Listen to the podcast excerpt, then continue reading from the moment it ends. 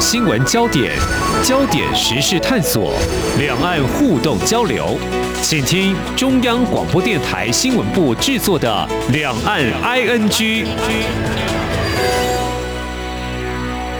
听众朋友你好，我是黄丽杰，欢迎收听两岸居。我们今天三十分钟邀您一起关注的是台湾二十六号将举行四年一任的地方选举，也就是县市首长、议员、乡镇村里长代表，俗称九合一的选举。那么一共有一千九百三十万名的选举人数，将选出一点一万个地方公职人员。目前呢，中央是由民进党执政，还有掌握立法院多数席次，那么地方则是国民。民党拥有较大的版图，由于二零二四年将进行总统大选，那么这场地方选举呢，也或可视为前哨战哦。这国民两大政党，还有包括台湾民众党、时代力量等等其他政党，如何抢攻票源呢？我们在今天特别邀请东海大学政治学系教授张俊豪，从议题操作还有选战策略运用来观察探讨，非常欢迎张教授，您好。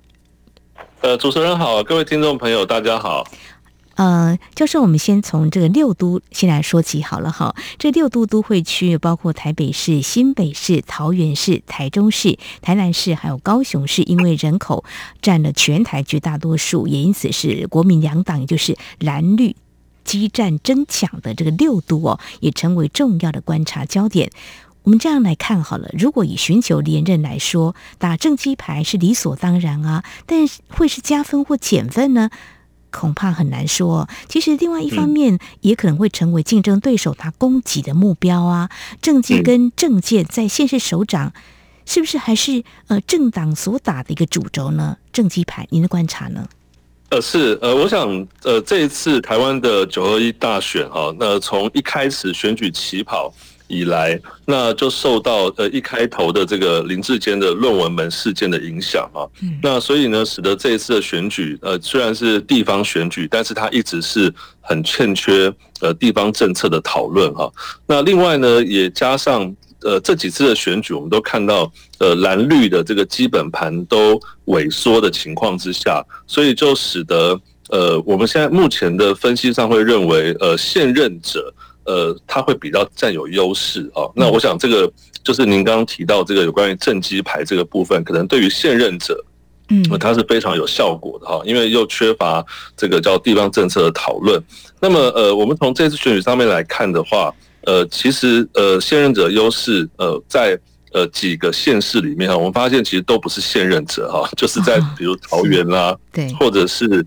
呃，台北哈，或者是其他哈，除了六都以外，像新竹啊、苗栗啊、基隆啊、屏东哈，都不是现任者，所以呃，这个政绩牌在这几个地方就比较打不起来。那打不起来的情况之下，我们目前看到，也就正好是这几个县市，它的选情就特别的激烈，几乎可以说大概都是一个五五坡的一个情况。是，那么新竹市长林志坚连两届原本要劈战跑去选桃园市长，但是因为身陷论文门，所以现在他又回到新竹市来辅选他原本的这个副市长沈慧虹哈。呃，这个新竹市的选战呢，也因为三个人抢的一个局面非常激烈，这也是我们可以关注的一个焦点，就是在六都之外哦。那么，其实以所属政党对候选人来说，如果呢有党的。支持自然比较有资源跟战力，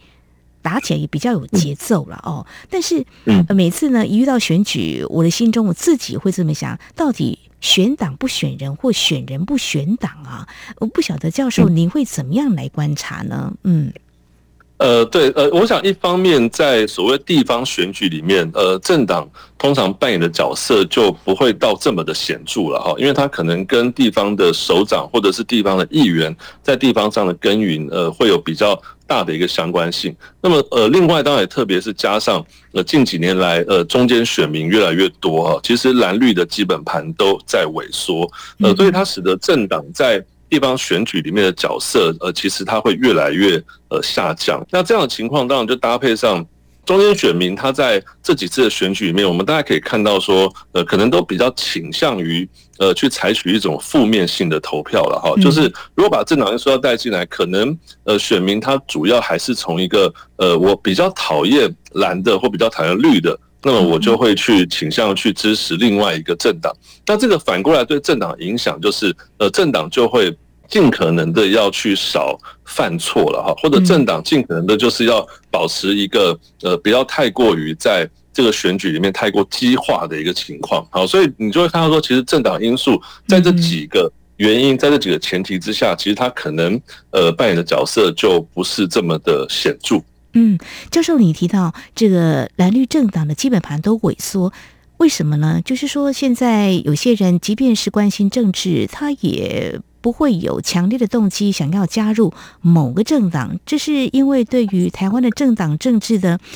某种反应吗？这个？就是我希望好好做事吧，好吧，套一句有些政治人物这么说，您怎么观察？怎么会有这个萎缩的情况呢？嗯，那我想首先这个萎缩的来源当然来自于呃我们在制度上的设计，其实蓝绿大概就成为在呃各项选举上的一个主角哈，也就是说选民他可能在选择上也只好要在这两个政党里面去挑一个，他可能比较。没有这么讨厌的，那么这样的因素其实长期累积下来，呃，特别再加上事实上，呃，所谓的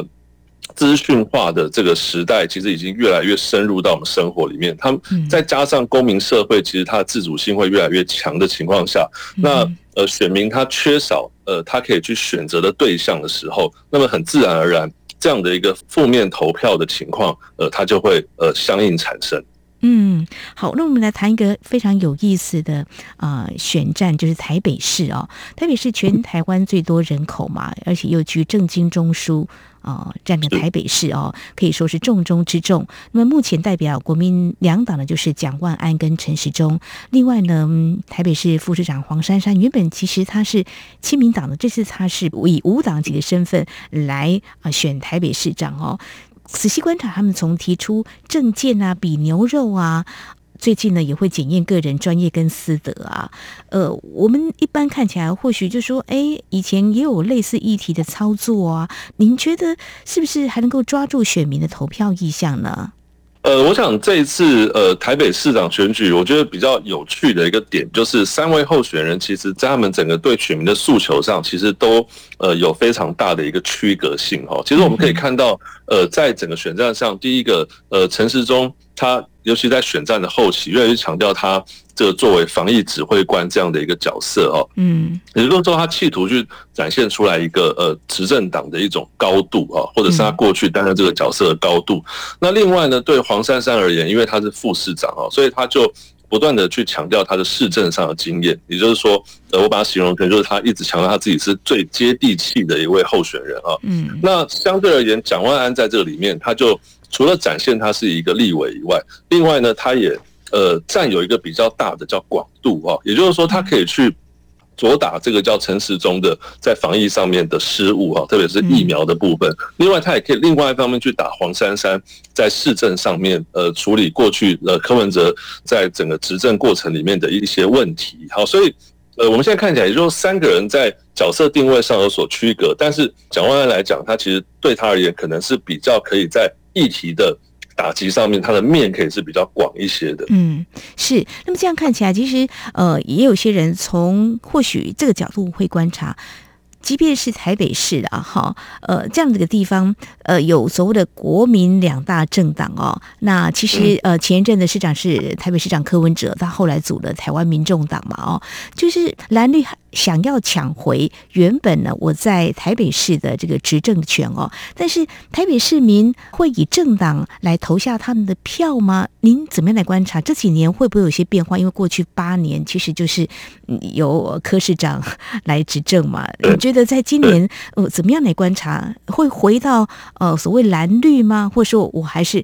可能刚刚我们提到了，也许讨厌蓝绿，也许有不同的选择。对，所以我觉得柯文哲因素其实就可以把我们刚刚以上所谈，大家都可以综合起来哦。也就是说，二零一四年其实柯文哲大概就代表着一个。呃，这个叫中间选民的一个力量啊。那虽然当然是民进党礼让给他，但是呃，柯文哲在当时的这个公民社会崛起哈，尤其是太阳花学运影响之下的这一个风潮，它其实就创造出来在蓝绿之外的另外一种可能性。那么当然，这样的可能性也延伸到二零一八年，他也继续的连任。是呃，但是呃，后续当然柯文哲他呃，除了他去表达这样的一个叫做总统梦以外哈，那另外也加上选前其实这样的一个。蓝白河的传言，好，或者是甚至在过去，呃，白也企图想去跟绿来靠拢，所以，呃，这个对于他二零一四年当时所建立起来的形象，呃，可能对选民来讲，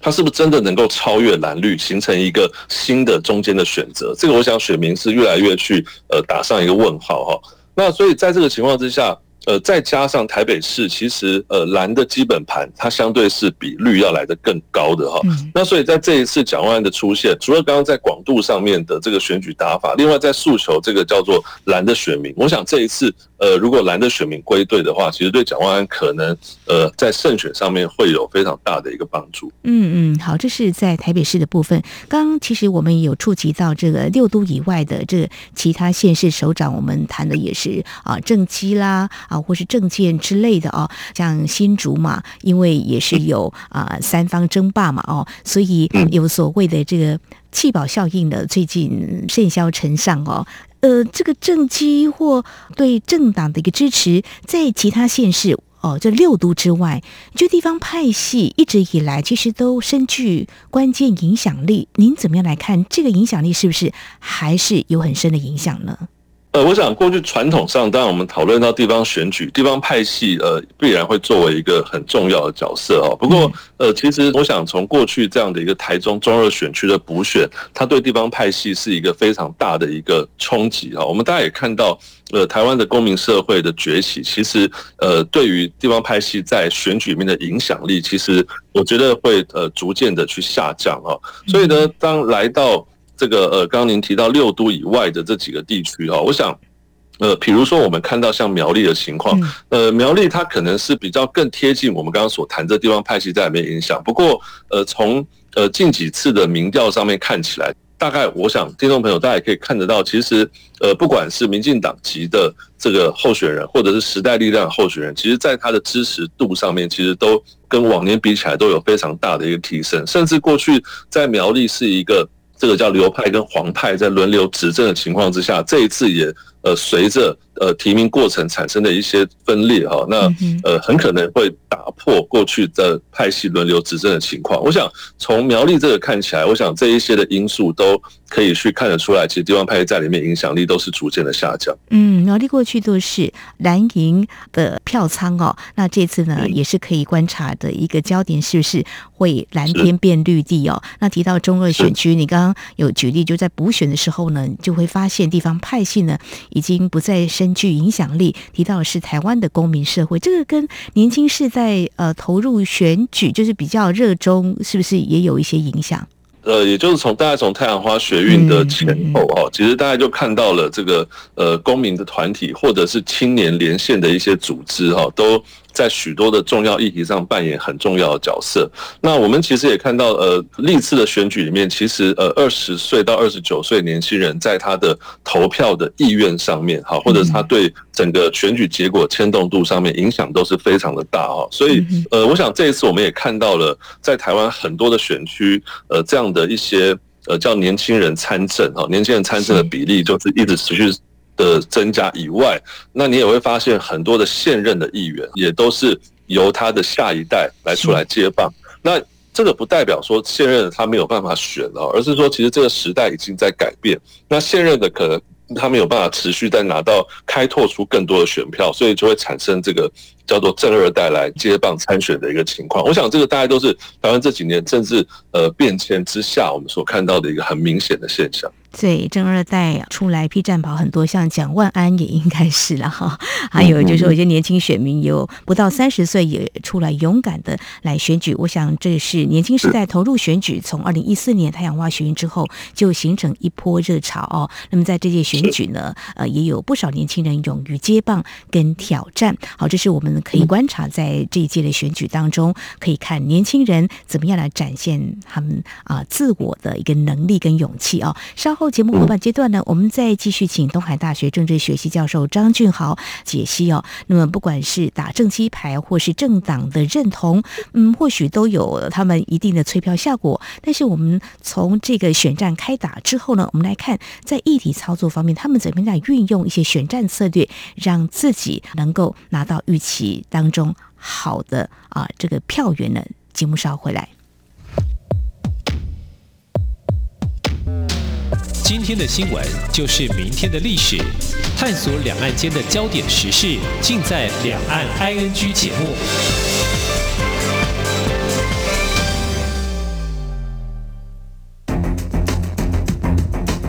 二零二二年十一月二十六日举行的九合一大选，是台湾最重要的地方选举，将选出直辖市长、直辖市议员、县市长。县市议员、乡镇市长、村里长等各级公职人员，总数超过一万一千人。今年还将同步举行十八岁公民权修宪复决投票。台湾地方执政版图会出现哪些变化？十八岁公民权修宪复决公投能否通过？这场选举对台湾的未来又将带来哪些影响？央广将带您一起透过开票实况，邀请学者专家精辟分析。也会连线派驻各地采访的记者，掌握最及时的选情。十一月二十六日星期六下午五点到九点，请锁定央广频道。中短波听友请使用以下三个频率收听：九五五五千赫、九六八零千赫以及九八八五千赫，或是上央广网站线上收听。我们的网址是 triple w 到 r t i 打 o r g 打 t w。央广邀请您一起关心台湾九合一选举，十一月二十六日，请锁定央广频道。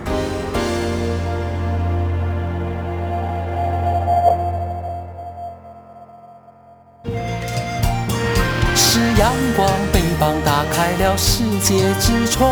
是阳光，翅膀环绕着地球飞翔。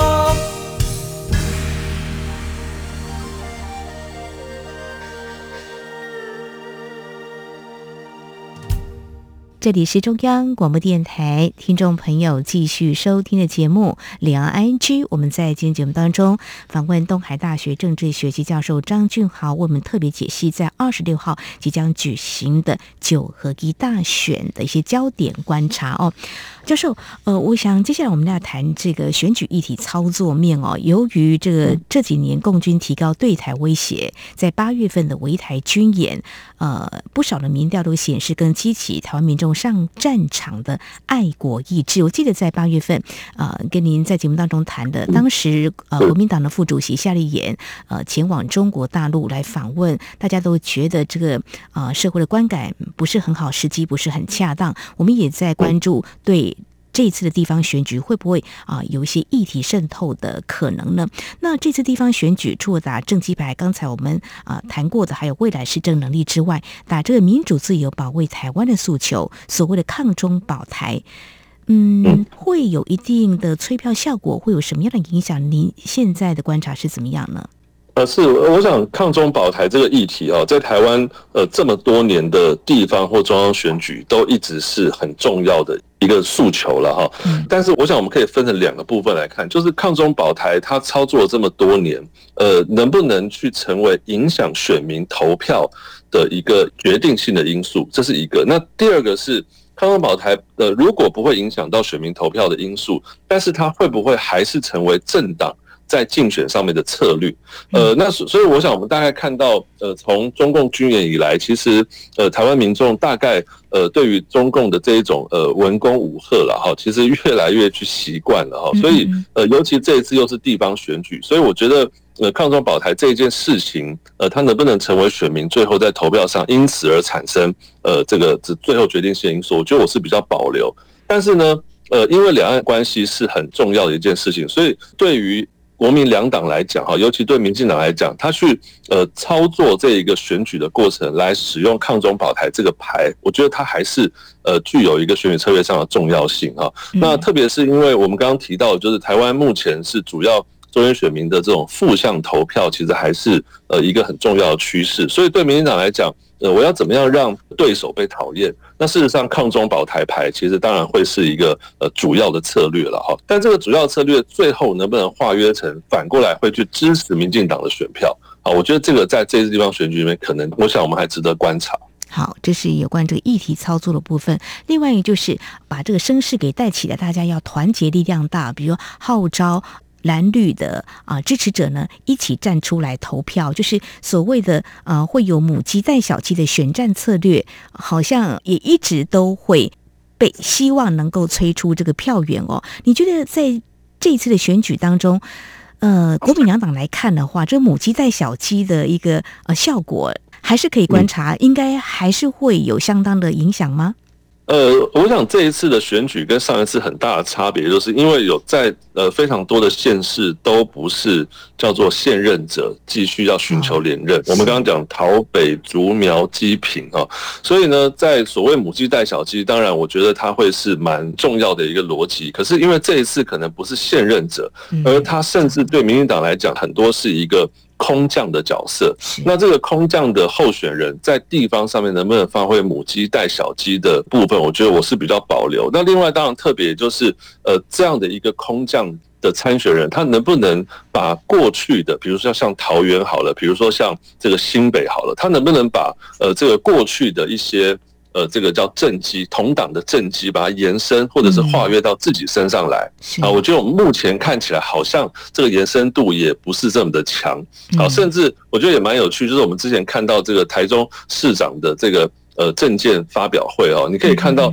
卢秀燕甚至还一直不断在打林佳龙，呃，然后蔡其昌还试图要去跟他切割，说你继续这样打下去，你不如去新北市选好了。所以甚至连这个 叫做呃这个参选人哈，他可能也尽可能去把过去的一些问题把它给切割掉。所以呃，母鸡带小鸡，呃，能能不能这样发挥，在这一次呃大部分不是呃要连任的情况之下啊，我觉得可能呃是还值得观察。好好，OK，好，我们继续呃，要谈那个面向。刚才其实也有呃触及到，就是呃，台北市长柯文哲，他八年前以政治素人崛起哦，啊，外界当然认为就是在蓝绿之间有另外一个选择嘛，哦，而且他的选战我们要谈的接下来很重点就是他是打空战。所以那时候利用网络催出的选票哦，那这几年当然这个网络的普及，其他选举都持续来沿用，这次应该也是不例外。不过效果怎么样呢？当然，呃，如果以这个时间点来看，越接近选举投票日的话，好像就是一个啊陆战扫街拜票越常看到哦，好像也不容放弃。但是到底有没有效果？当然也有人质疑说，这个空战到底。呃，是能够化为选票哦，这是不是还是目前在台湾来说是一个选战策略阶段性的交相运用？你怎么样来观察？呃，是我我想这个议题，陆战跟空战议题，尤其在地方选举里面，它是一个非常有趣的一件事情哈。因为呃，地方选举其实就应该是要去接地气了哈，所以陆战当然会是一个最主要的一个策略哈。但是如果在陆战上面，当这个着力点如果没有这么的强，比如您刚刚提到像柯文哲在二零一四年一开始的时候，那或者是这一次，比如说像蒋万安在台北，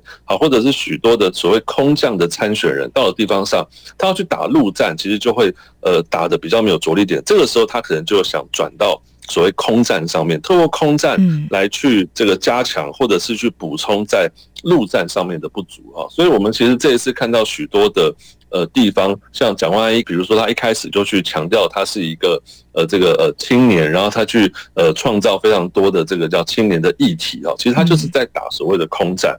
那但是反过来讲，就是说在很多。地方上的参选人，比如说像我们台中，你可以看到像蔡其昌，呃，也许我们不太看到他做很多的空战哦，他反而是去反过来去强调许多他跟地方上面的连接，他在地方上面去做了非常多的这个叫座谈会哦，到目前为止可能做了八百多场座谈会，他要跟选民面对面的这个站在一起，所以呃，当陆战跟空战其实很多地方大概交互的使用，或者是说用其中的一个去补另外一个，所以我们可以看到。呃，现在在许多的民调上面，其实可能也很难去做一个测量哦。就是这个民调，可能有时候你去看到它是呃空战上面所发挥出来的效果啊，或比如说网络上面的民调，或者说从地方上去看民调，它能不能去反映出来这个空战的成绩？好，所以我觉得这个也就是经常我们看到民调 最后会。这个跟实际的结果有很大的落差的原因是好，因为等啊，这个二十六号的时候开票的结果呢，我们就可以见真章了哈。嗯，所以空战的话，可能年轻人应该还蛮能够驱动的，但是年轻人要不要出来投票，也是一个观察点哈。当然，刚刚提到说投入选举会有正二代啦，年轻人愿意去挑战自我哦。所以呢，我们最后来谈影响这次投票是不是踊跃，可能会有哪些因素？我们担心是说，因为我们想要知道是，当然这是一个预测了哈。选举冷热也显示台湾的选民到底是比较冷漠或理性呢？好，我们想我们就来谈这次投票要不要去投，可能有哪些的影响因素。在二零一四年的时候，我们那时候投票率大概百分之六十七点五九。呃，教授，你怎么样来观察这一次？嗯，影响的因素大概可能会有哪些呢？呃，是，我想近几次的台湾地方选举的投票率其实都没有这么的高哈，大概就是六成多。那我们可以看到，即便是在二零一八年的时候，所谓的寒流席卷之下，大概也是六成多。所以，所以地方的选举投票率，呃，可能都不会太高。我觉得这会是一个普遍的现象了哈。那所以，呃，如何在最后的这个阶段来激起呃选民想要呃出门来做投票，并且呃超过过往的那样的一个投票率？我想可能这样的一种，除非全国性的议题可以发酵哈，比如说可能像类似我们刚刚谈到的这个所谓抗中保台哈，比如中共又做了什么样的一个发言啊，或者是呃在台湾可能发生了什么样的一个很重大的事件？那否则我觉得在。这一次选举里面，可能在投票率上比照过往来看，可能还是不会到这么高的情况。不过，呃，现在越接近选举，因为呃，尤其对执政党而言，哈，这个呃，这是对蔡英文来讲，哈，其实是第二次的期中考，二零一八第一次。那尤其这一次，他可能又面临着这个叫做，如果选得不好，他就会有跛脚的一个情况。所以在这个选前最后的阶段，呃，会不会因此？而激起了更强烈的一些议题被提出来，好，甚至呢，呃，在做更强烈的一些政治上的动员，也值得来做观察。嗯哼，也难怪我们看到蔡英文总统呢去啊辅选哦。那么二零二四年的总统选举呢，当然他要卸任，但是呢，攸关民进党是不是能够继续呢握有这个执政权？所以除了这个，为什么投票都不到百分之？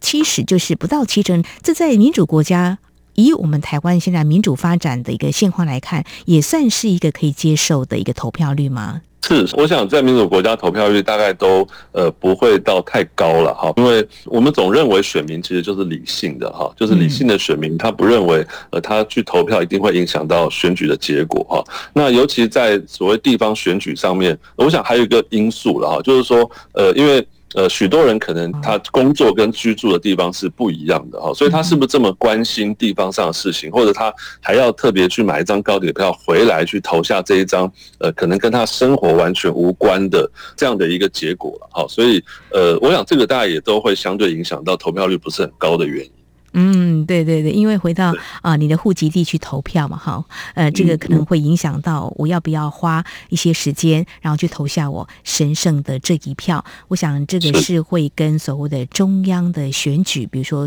总统大选或立委选举，可能会不太一样。这也是我们后续可以来观察的。总之，在二十六号啊的台湾九合一选举，还是人民当家做主，想要过一点好日子，不管你自己或是你的乡亲，你的老。老家想过好日子，我们常说选举也是选贤与能了，一张选票也能够有所影响，还是鼓励大家可以的话，还是用我们的选票来表达我们的民意、我们的意见哈。好，非常感谢东海大学政治学系教授张俊豪针对这个九合一选举有关这个议题操作还有选战策略运用，那么提出你的观察解析，非常谢谢张教授，谢谢您。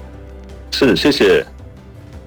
以上就是今天两岸安居节目，非常感谢听众朋友您的收听。如果听众朋友您对节目有任何宝贵意见，我们管道非常多，您可以来信传统信件，请您寄到台湾台北市北安路五十五号，写到两岸安居节目收就可以了，或者利用电子邮件信箱 i n g at r t i 点 o r g 点 t w。还有听众朋友，我们也非常欢迎您加入李安安居节目的粉丝团。你在脸书的搜寻栏位上打上李安安居来搜寻就可以了。祝福您，我们下次同时间空中再会。